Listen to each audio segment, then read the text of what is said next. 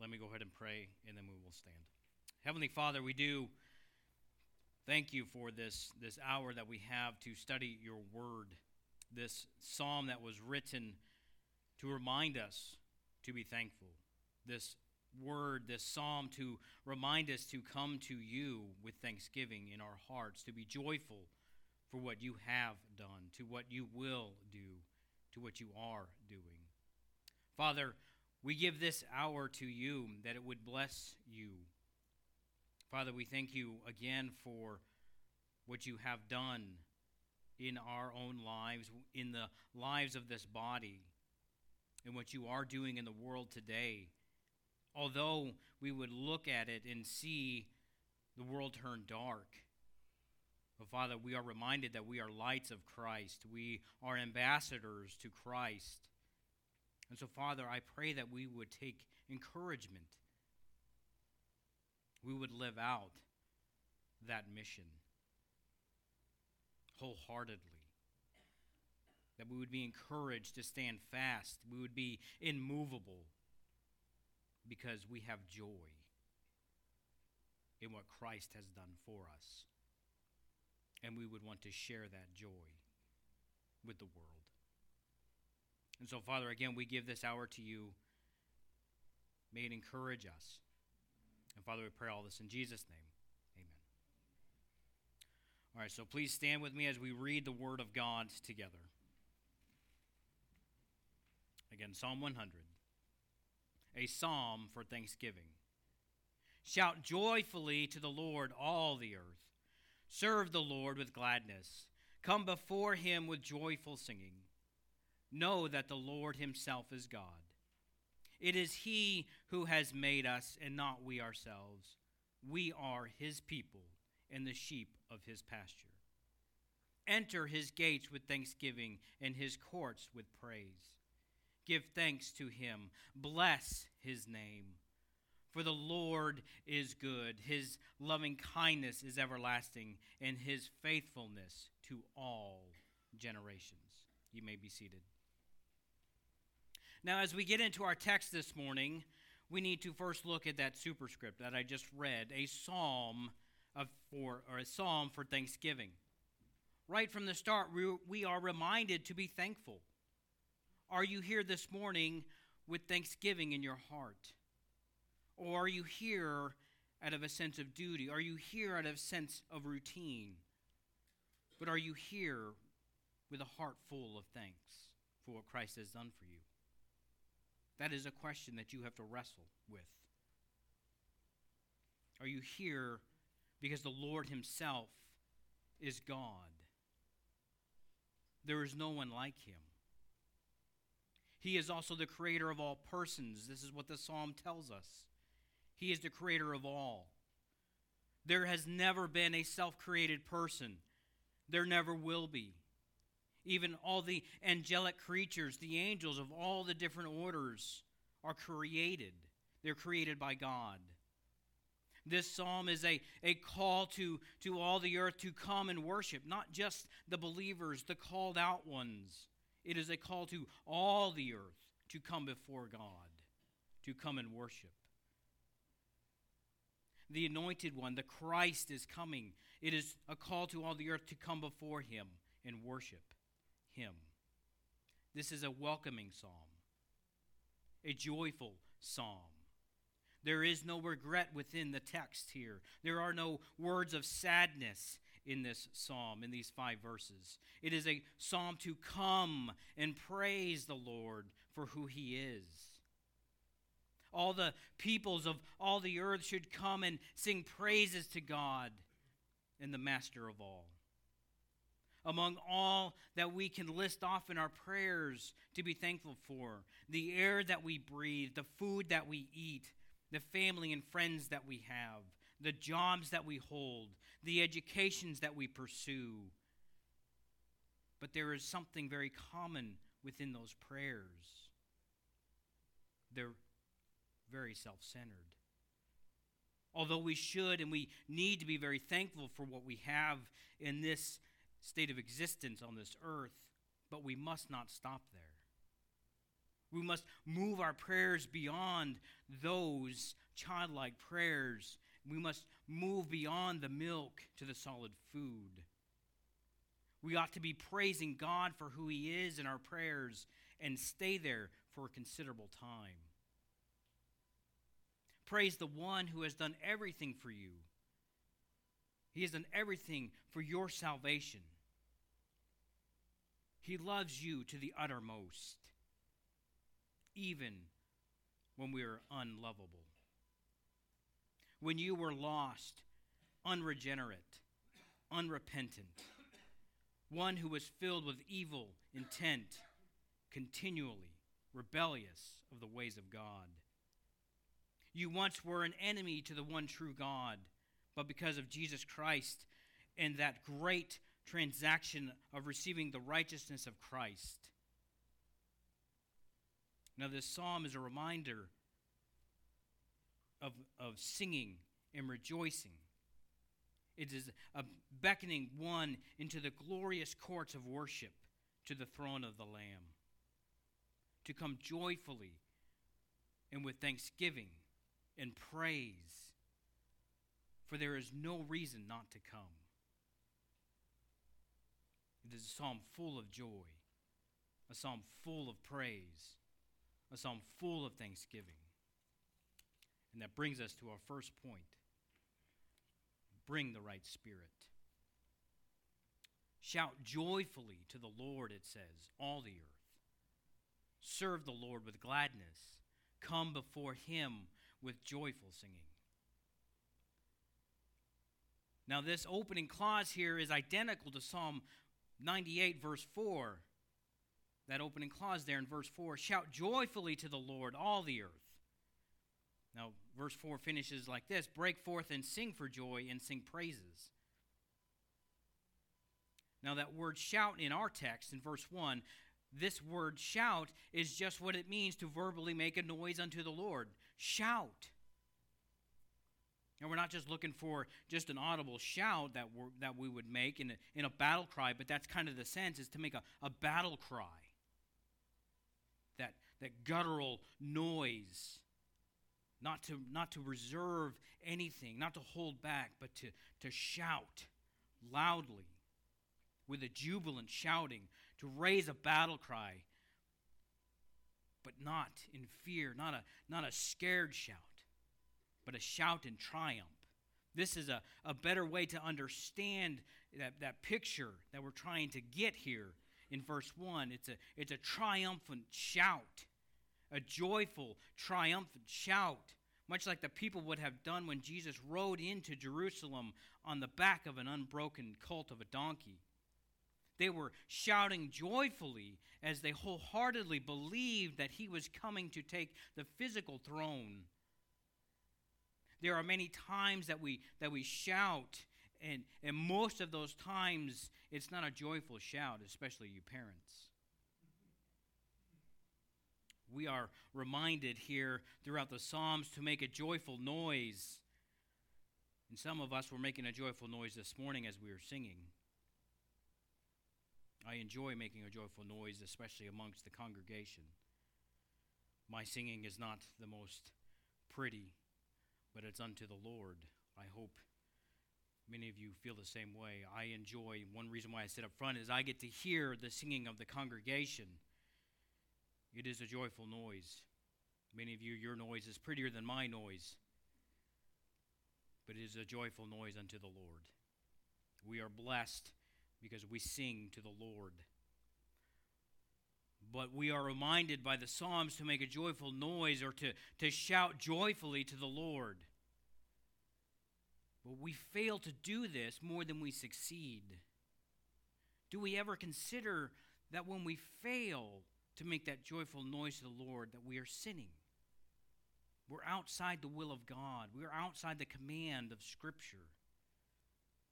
We are to make that joyful noise not just when, when our favorite sports team scores that touchdown or, or when they win the big game. Many of us, that's what we do if we're watching sports. We, we yeah, we're excited. I tell you, get excited for the Lord. Make that joyful noise because of what God has done. Praise his name. Don't just make a joyful noise because you get a promotion at work. Your child has graduated high school. You get into that college that you're wanting to. But we are to shout joyfully to the Lord. As I mentioned, we were singing earlier. But I pray you're not just making that joyful noise here on a Sunday morning. Make that joyful noise any day, in all circumstances, any time, and every time that you encounter the Lord. Whether that's a, a Tuesday afternoon or a Friday evening, whatever it is, every day, every moment, in every circumstance.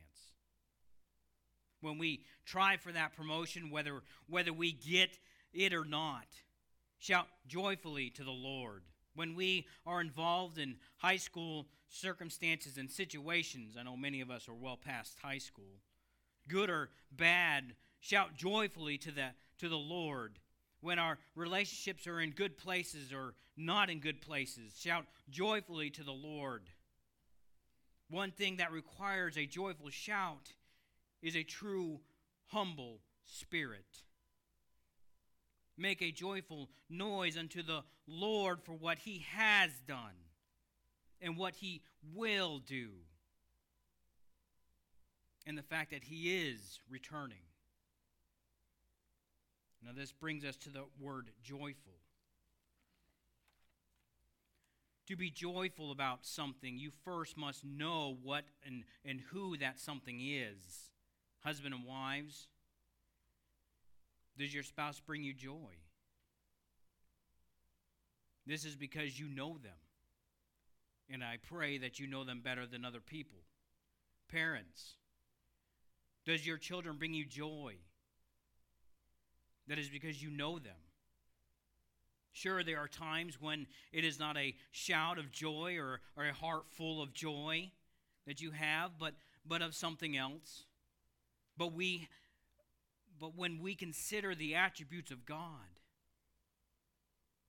I know right now you're probably listing off, and I hope you're listing off some of those attributes of God.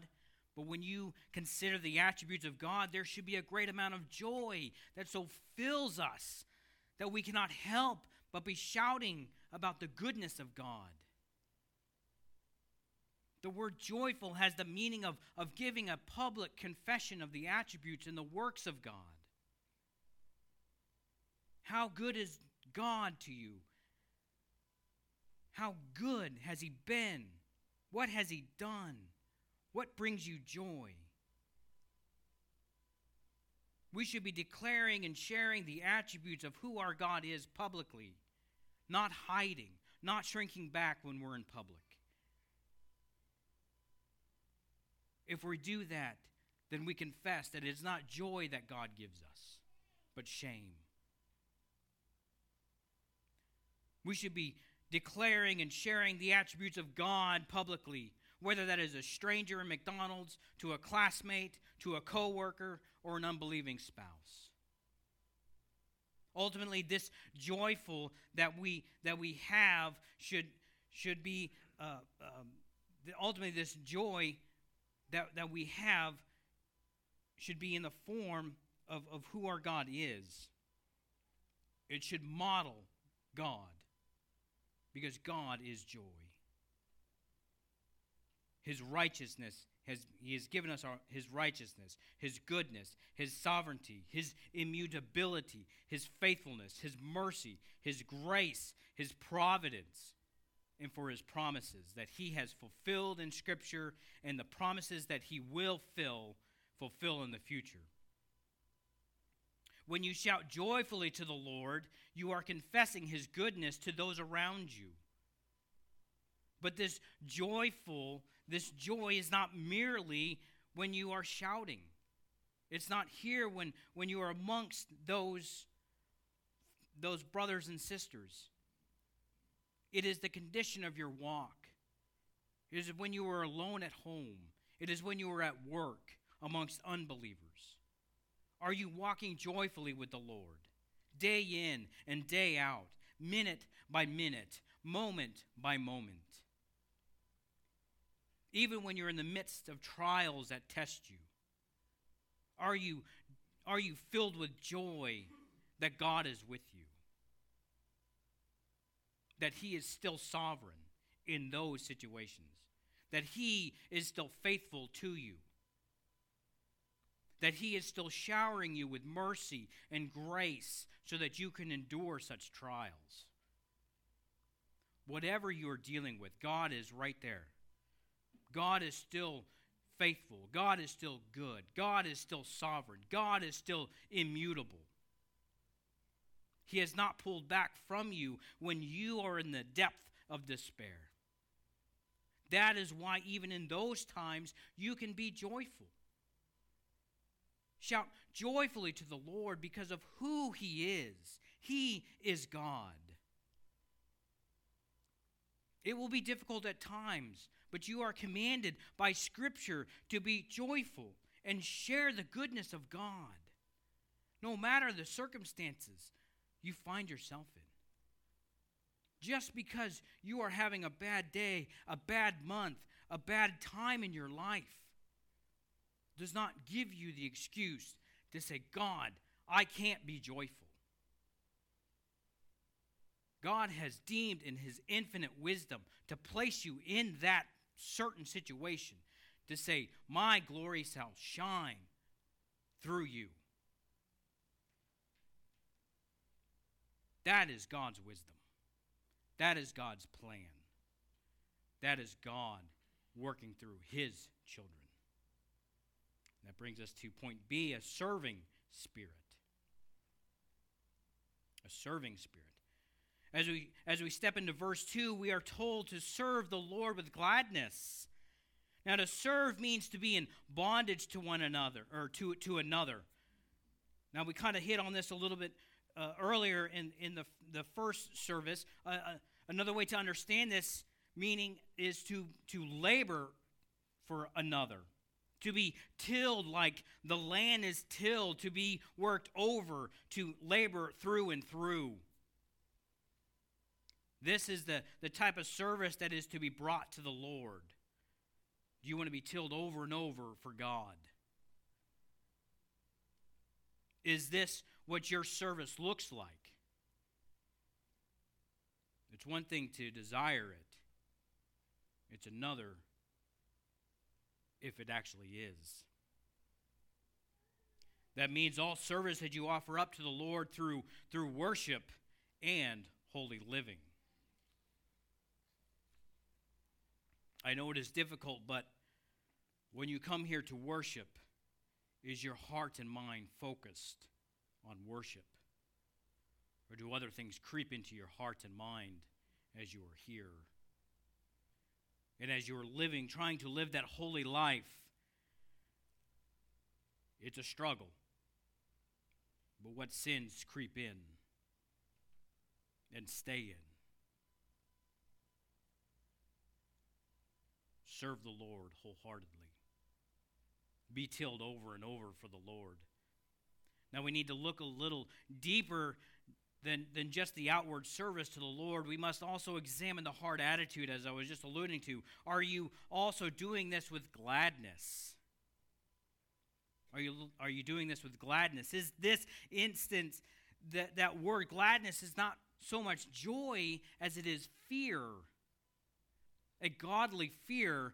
But, but again, that does not mean a trembling fear, but more of a fear inspired by an understanding of who God is. And, and the, the greater the fear that we have, it turns into a greater joy.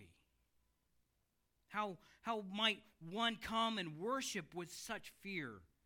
It requires worship in truth and spirit a true repentant heart, a contrite heart, a heart that knows that it is desperately sick and wicked without God, and that there is no hope without His saving grace and regenerating spirit. Remember, we are not our own. We have been bought with a price. There are not these are not just words that we say to one another. This should be a badge of honor that, that we wear proudly. I am not my own master. God has bought me with his blood. I am his, and he is mine. We have been purchased by the precious blood of Christ. We have not been released from the bondage of sin so that we might do our own thing and go our own way. But we have been bought, we have been redeemed so that we might become the children of God. We have been brought back into the house of God to worship and to serve all time. To serve with fear, to serve with that awe, that sense of awe of who God is. With an understanding that God is infinite. To, to just wrap our minds around that understanding that God is infinite, not only in existence, but in understanding and power and presence that He is infinite, that He is magnificent, and, and is and will be beyond full comprehension. We will never come to the end of our understanding of who God is. That should boggle our mind. That should, that should just fill our, our spirit with joy. Our hearts with, should be bursting with desire, with fire to explore Him all the more.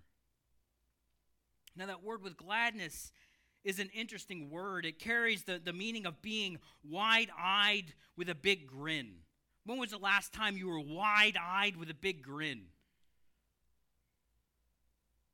Probably the last time I had a my the last time Francesca was born, I was wide eyed with a big grin. And Kathy's probably clenching up right now. Oh, no, not another story. But wide eyed with a big, I mean, that's just overflowing with gladness. When was the last time you were overflowing with gladness? Wide eyed and a big grin. It brings to mind the unvarnished joy of a child. Many of us with children, you, you give a, a, a gift big box, bunch of wrapping on it, and a big bow. And, and I tell you, the, the, the child will go nuts, right? Big eyes, big grin. I mean, the, from ear to ear, right? That's usually, that's generally our, our expression of this. Their, their grin is from ear to ear, wide eyed and big grin. When something happens that, that they like, this child that they like, it affects the whole body. They can't contain themselves. They're shaking, the, the, the grin is huge, the mouth flies open, the eyes get wide, the face lights up, the heart lifts, and the soul rejoices, right?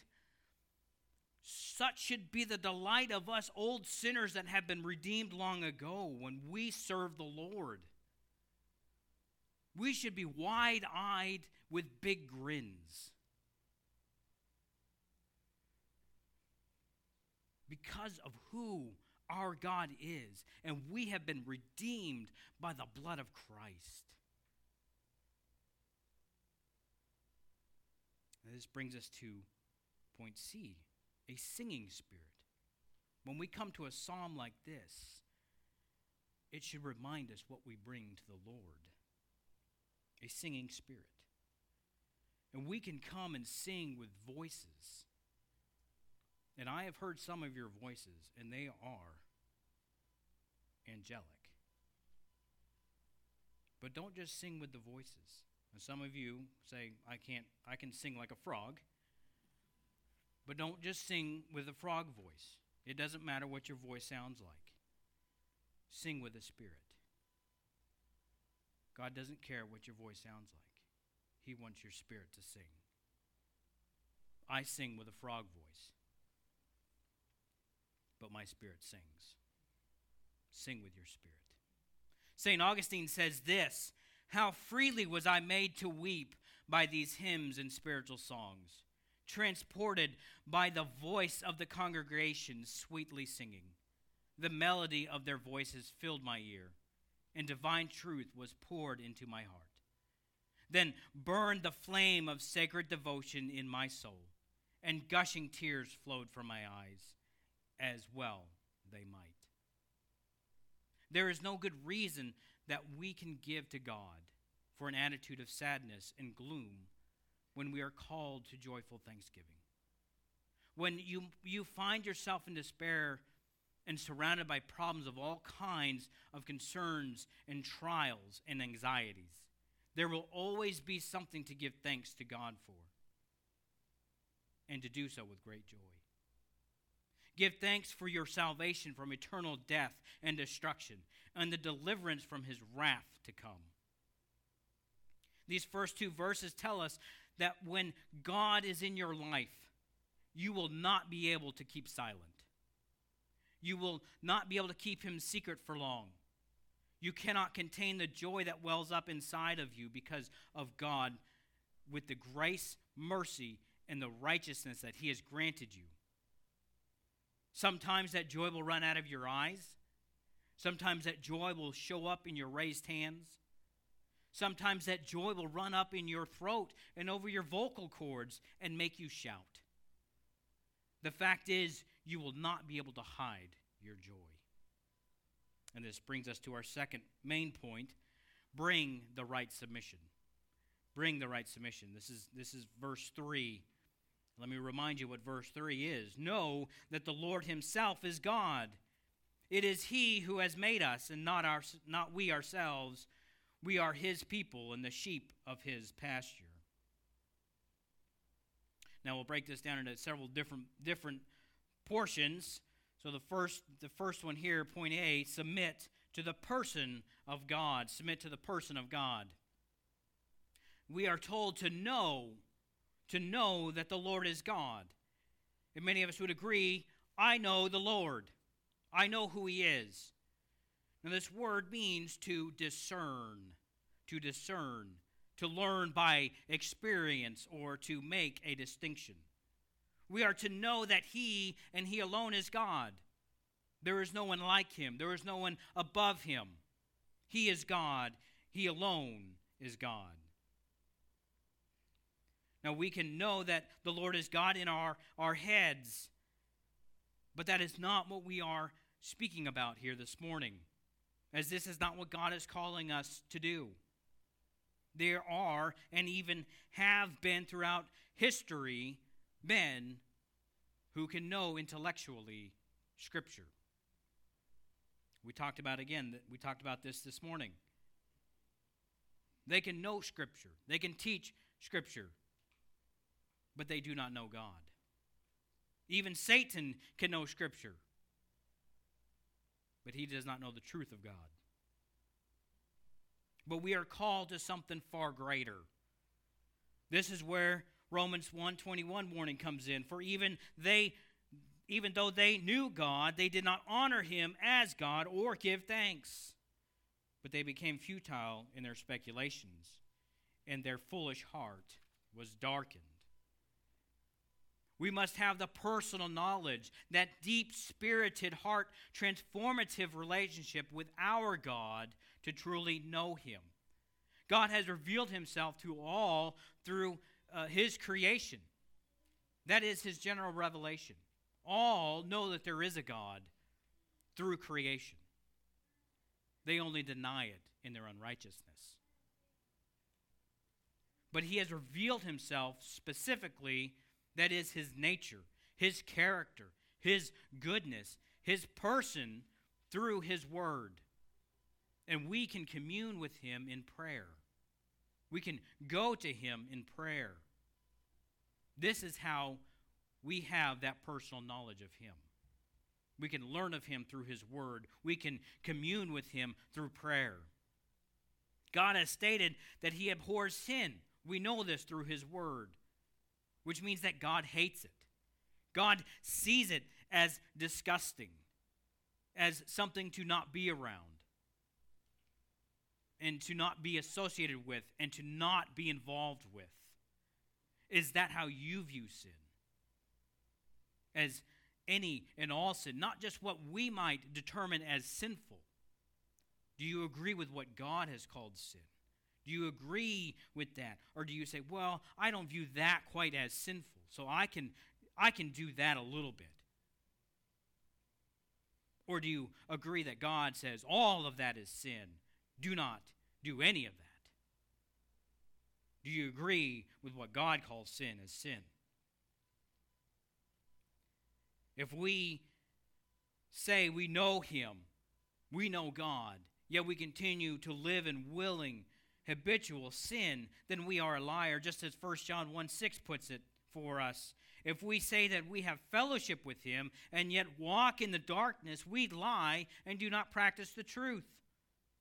If we know the person of God, we will have fellowship with Him and we will abhor the darkness that is sin.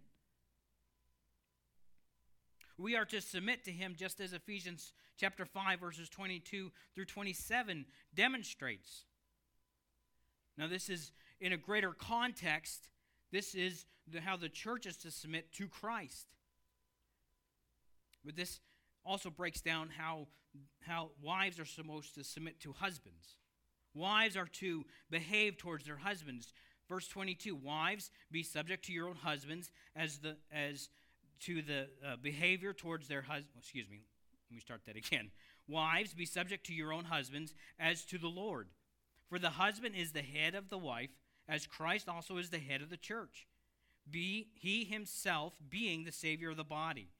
But as the church is subject to the. I'll get it. But as the church is subject to Christ, so also the wives ought to be to their husbands in everything. Husbands, love your wives, just as Christ also loved the church and gave himself up for her, so that he might sanctify her, having cleansed her by the washing of water with the word, that he might present to himself the church in all her glory, having no spot or wrinkle or any such thing, but that she would be holy and blameless. This is how, again, we as the body of Christ are to submit to his lordship. Him being the master over every aspect of our soul, heart, soul, mind, and strength. Our God is a triune God, three persons in one, equal in glory, power, and character. But there is a beauty to that submission that is displayed amongst the Godhead. There, there truly is. If you, if you actually look at the Godhead and, and, and what the, the triune God looks like, and how they, they act out, the order of salvation, and how they behave in the calling, the sealing of, of the elect. The Holy Spirit submits to Jesus Christ, and Jesus Christ submits to the Father. So, in understanding this, wives, you are to submit to, the, to your husbands as the church submits to Christ. But, husbands, you are to love your wives as Christ did sacrificial love that's what Christ did. Sacrificial love that desires to see her grow spiritually and emotionally for the condition of where these are, that is a reflection of your headship.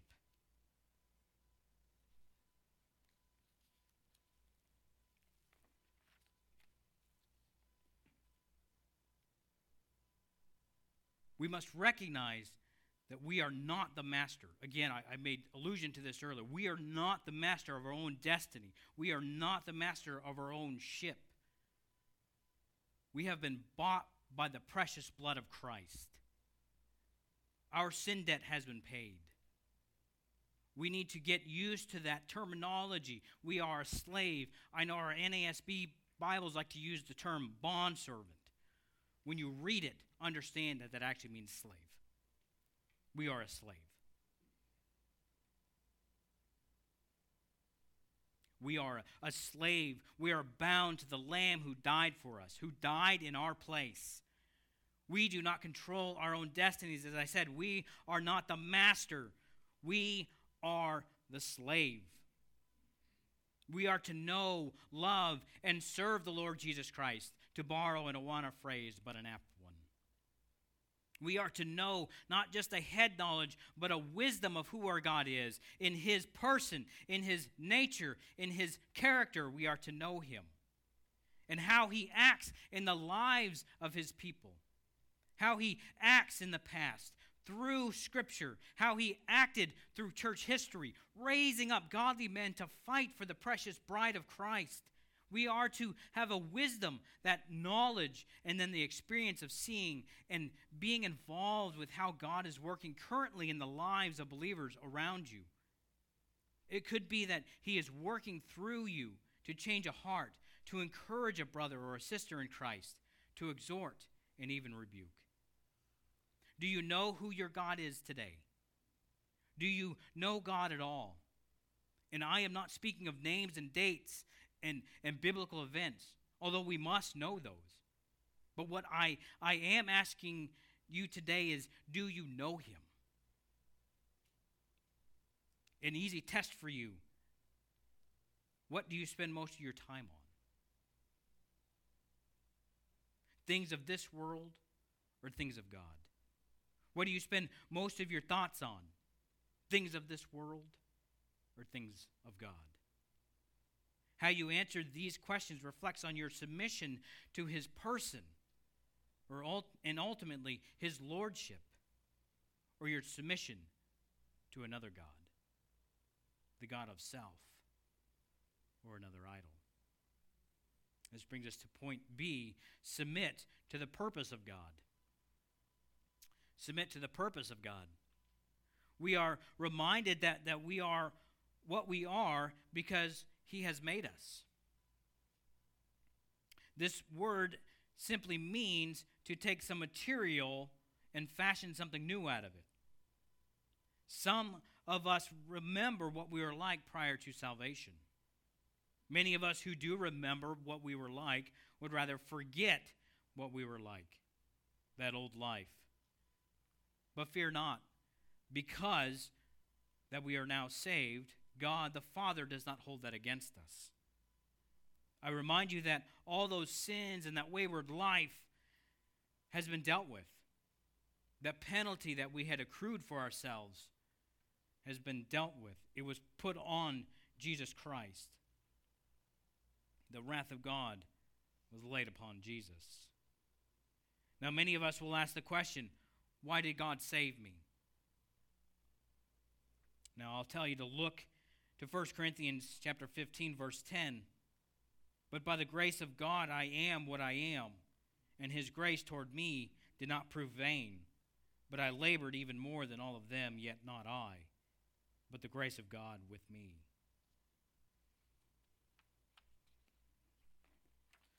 By the grace of God, we are made into what God wants us.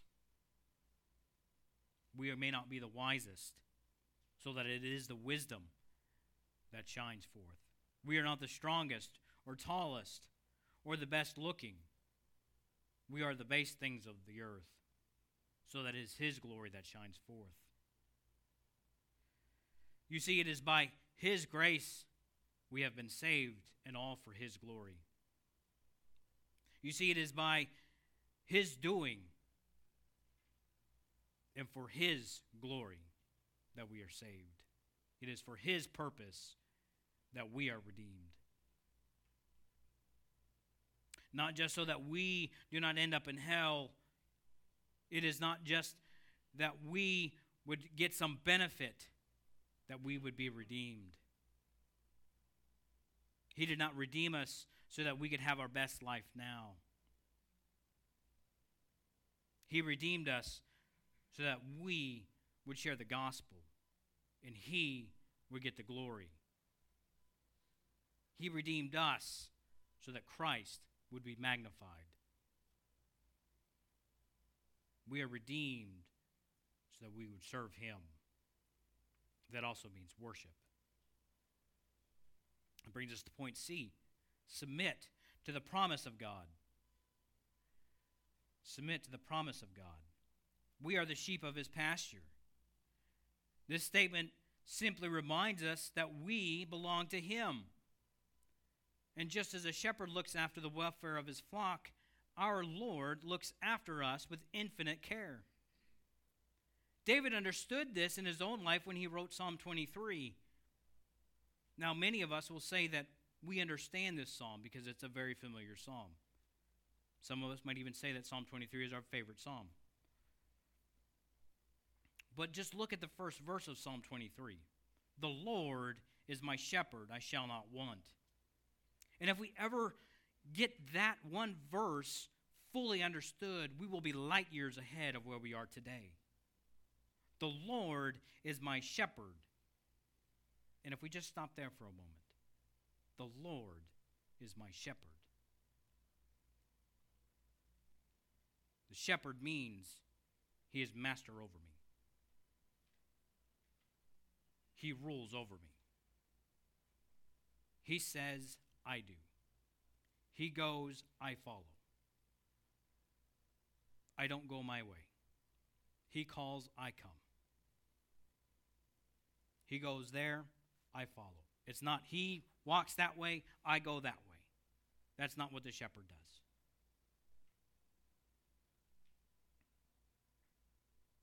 He is the leader, I am the follower. He is right, and if I stray, I am wrong. We get this wrong so many times. And I shall not want. He being the shepherd does not mean that he is the ruler with an iron fist. And that as a dull minded sheep, that he will beat us when we are wrong. That's not what this means. On the contrary, he will meet every need that we have.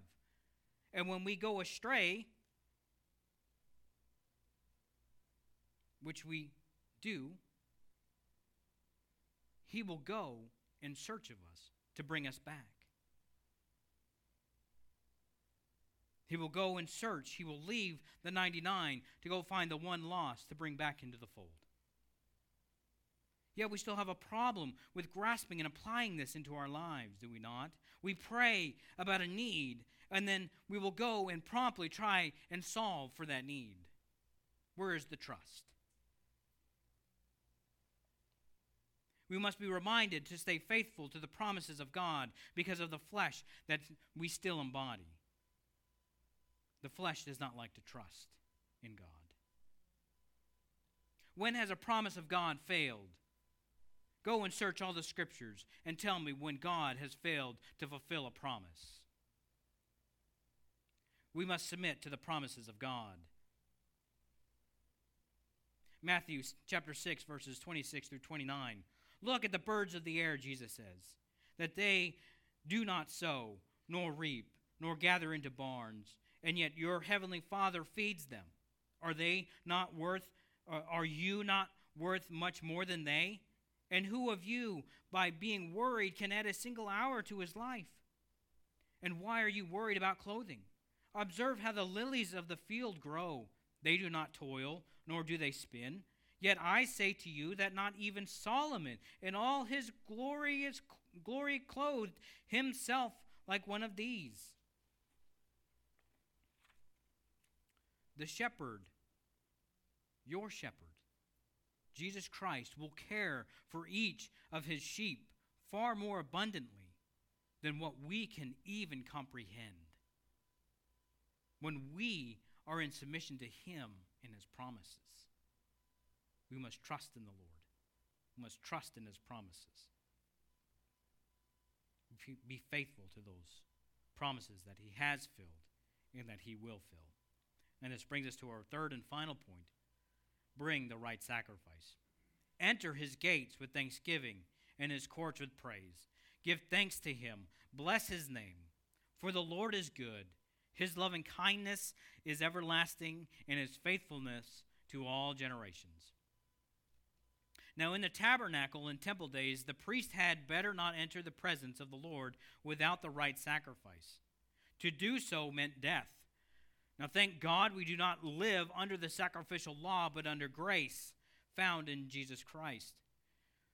There was one final blood sacrifice given by Christ that secured our salvation.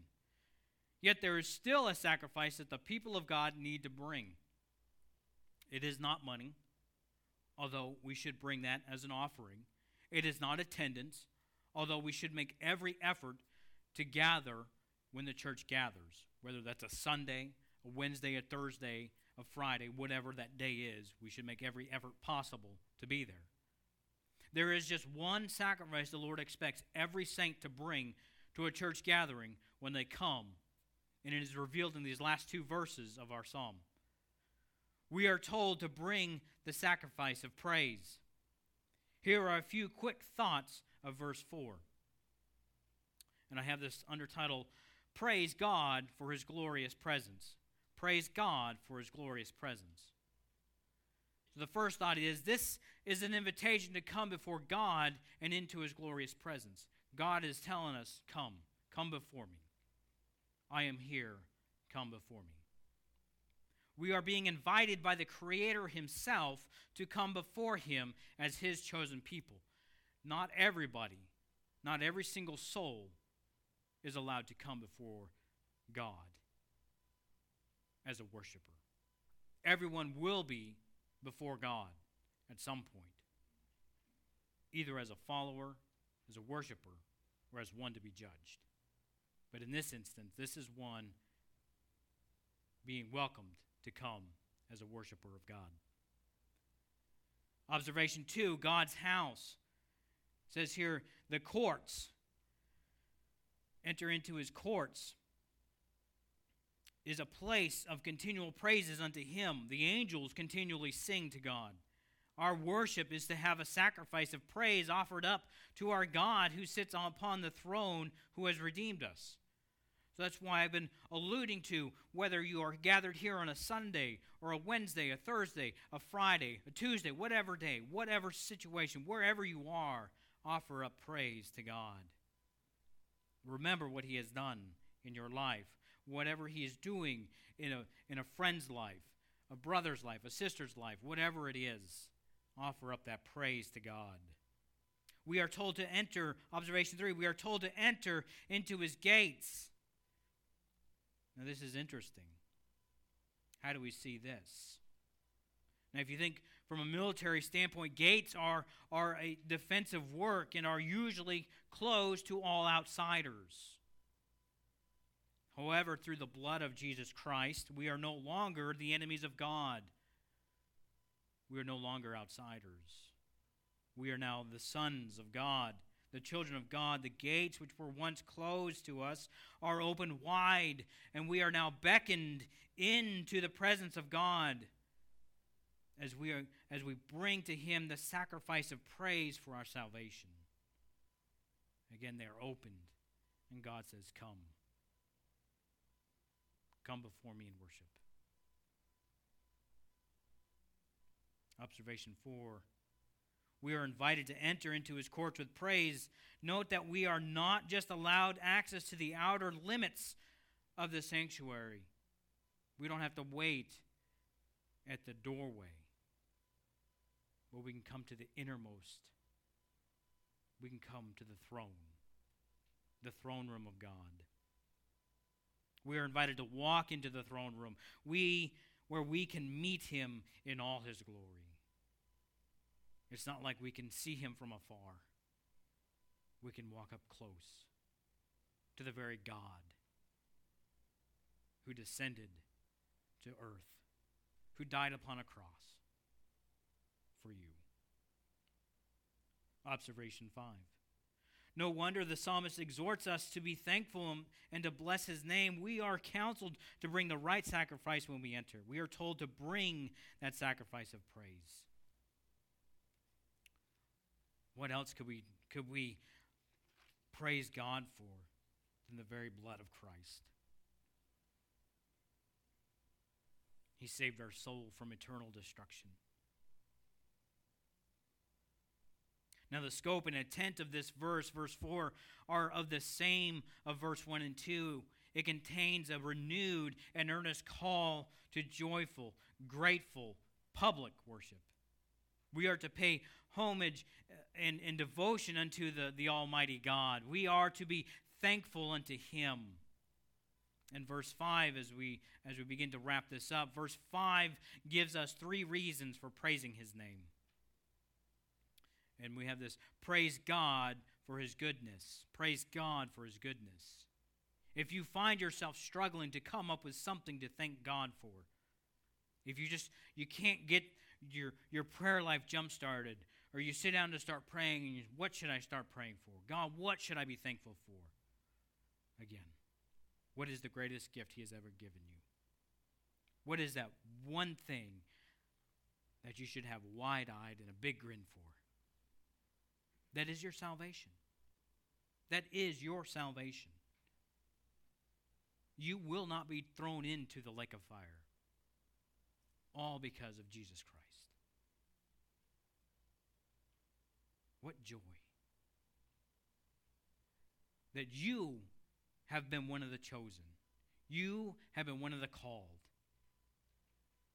one of the adopted, that has been rescued from the domain of darkness and transferred to the kingdom of his beloved Son, Jesus Christ. This is one way that, that he has uh, demonstrated his goodness to us. And then you should be able to go from there.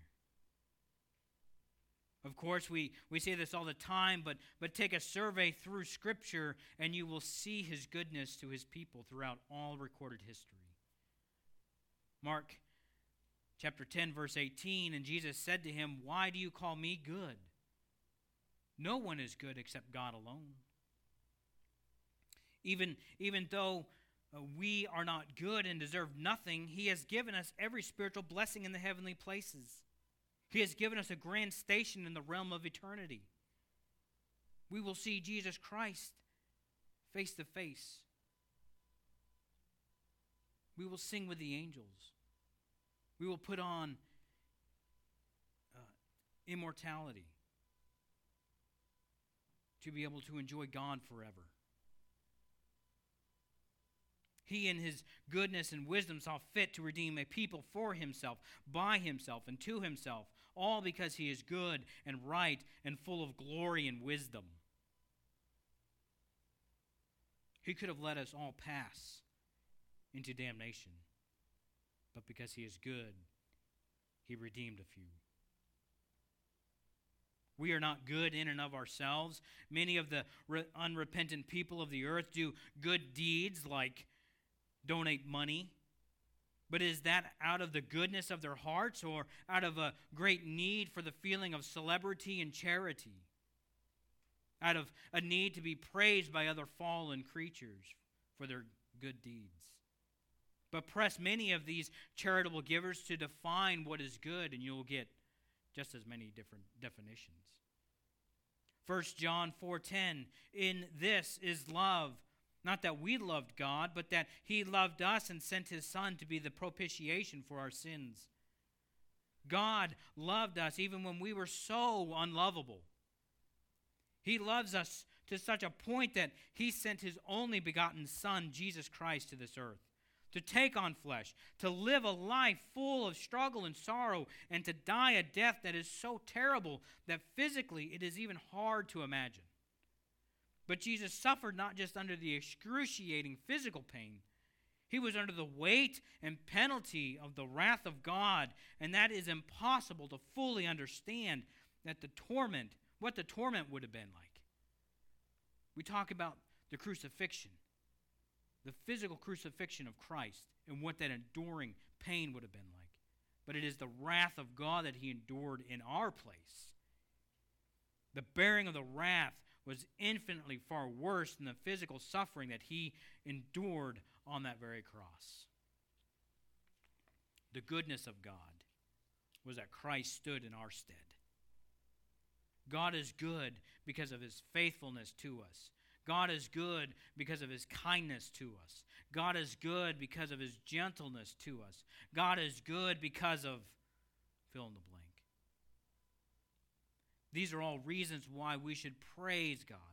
Praise Him for His goodness to you. Whatever situation, whatever station in life you find yourself, God is faithful to you. God is there for you. God is providing His provision to you. Praise God for His grace. Point C. Now, our text says loving kindness, but let me remind you that the Greek word for loving kindness is a pregnant word.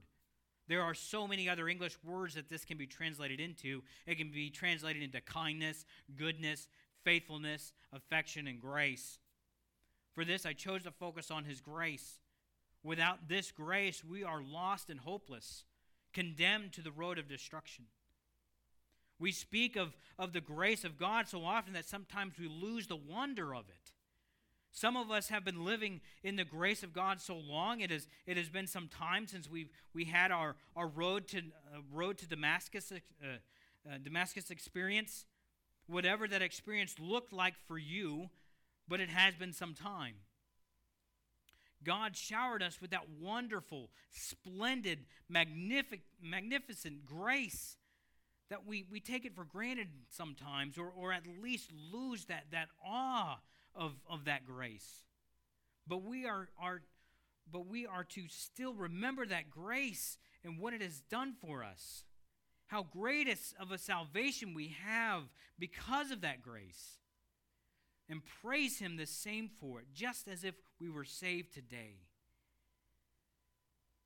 If we were saved 20 years ago, that awe, that, that overwhelming sense of need for salvation, that overwhelming sense of, of just who you are in desperate need of a Savior. 20 years ago, when you were saved, you should still have that sense of need of grace and gratitude for the salvation that you had then. You should still have that today. Don't lose that sense of, of appreciation for the grace of God. The grace of God is something so special and unique.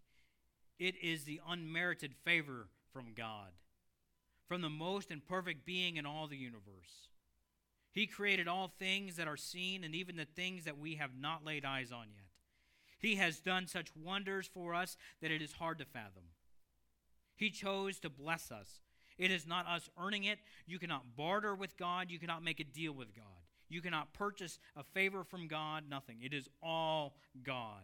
It is Him showing His benevolence to the undeserving.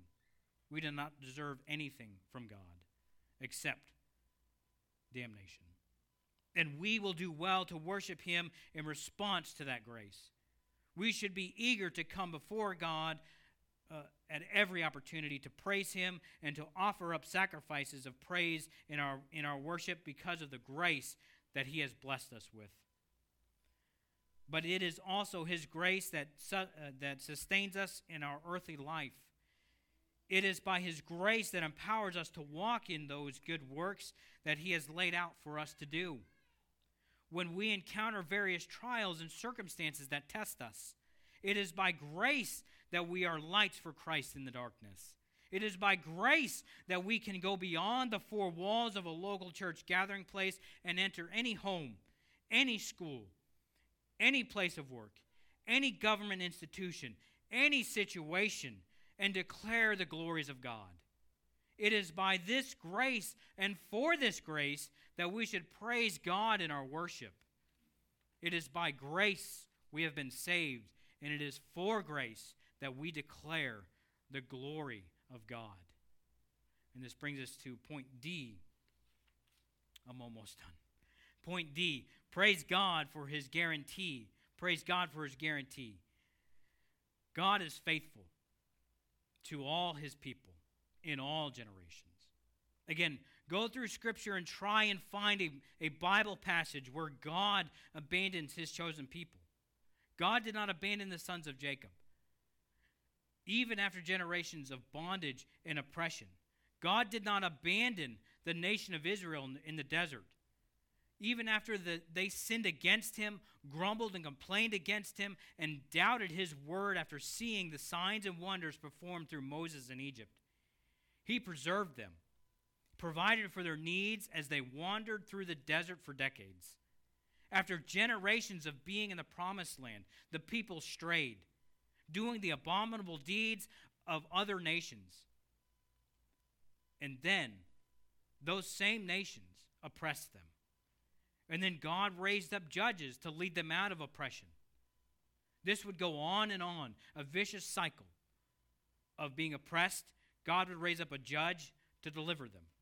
And then when they were freed, they would sin again in oppression. On and on and on. Until a king was anointed and raised up. By the time King Solomon assumed the throne, Israel seemed secured, but that was short lived. As the nation was split in two, and many of the, the other kings that came uh, they would stray from righteousness and follow their own wisdom. They abandoned the true God and the true faith. And then they were led into exile. But God was still faithful. The exile only lasted so long, and they were delivered from it. But while they were in exile, God still established many of them into positions of power and positions of influence into whatever government was in power at the time during the exile. God protected them while in exile. Through it all, God was still glorified while in exile. God did this so that he would be revealed until the nation was restored and until such a time that was predetermined before the foundation of the world that a Savior would be delivered and given to us. A one who would take away the sins of his people who trusted in him and believed in him. Now, I, I call all these events to our minds because God has never failed his people, whether that is the nation of Israel or the church. We, in our limited perspective, our, our time constrained minds, may see it that God has abandoned us or forsaken us, especially in that moment of desperate time of need or despair. But what but what does Jesus remind us before his ascension back to the, to the glorious throne? He says, I will never, no, never forsake you. He will always be with us. You can trust him, and we can look to his revealed word and the history of the promises that he gave and that the fulfillment of those promises. Praise God that we have him to rely on and not a government that changes as time passes. We can rely on the promises that he will bring to full completion all the works that he started. And those works will be very good. What a great thing to praise his name for. Now, as we close, I want, to ref- I want us to reflect upon the theme of this psalm that it is a psalm of thanksgiving. Are you giving thanks to God? Uh, what are you giving thanks to God? Should be the first question. But also, what should come to mind is why are you giving thanks? And what are you giving thanks for? Those two questions should come up next. So, why are you giving thanks to God? And then, specifically, what are the whys? And then, the what. What are you giving thanks to God for? Specifically, should be next. Take some time this week to make a list of those things what's and the whys. I say, make a list of a 100 things. And you say, oh my goodness, that's a lot. But once you start, a 100 won't be enough. And that's, that's true. You'll quickly run out of room on a sheet of paper. You'll need about four or five. Now, one of those reasons to be thankful for should be the promises that God has given and then fulfilled that we discussed earlier. earlier. All the way back in Genesis 3, when Adam sinned, a Savior was already promised, a means of redemption and restitution of the relationship between God and man. This is not something that is subjective. And if you read certain passages just right, or if you have a certain bend in your theology before you look at those passages, it is plainly laid out for us so that we might understand and see the truth of the promise and see and believe God is faithful. He promised all the way back when sin happened I will redeem you, I will send a Savior, I will do this. God is worthy of all praise and glory because of the promises laid out. But the promise of salvation and faith once and for all delivered to all the saints, even when we do not deserve it. So, for that, that great and glorious prophecy that was fulfilled, come and worship full of joy. Bring an offering of sacrifice into the gates of the Lord and into his very presence, because the God of all might, of all wisdom, and of all grace, truth, and love has invited you to enter into his gates and into his courts, to praise him and enjoy his holiness and glory forever. Let us pray.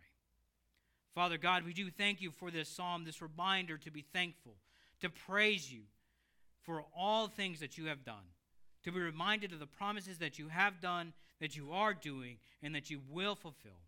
Father, we thank you again for what uh, for for the very precious blood of Jesus, the greatest gift that you have done. That is our redemption. And Father, again, we thank you for this time to consider your word. Father, we pray, pray all this in Jesus' name. Amen. And we are dismissed. Thank you.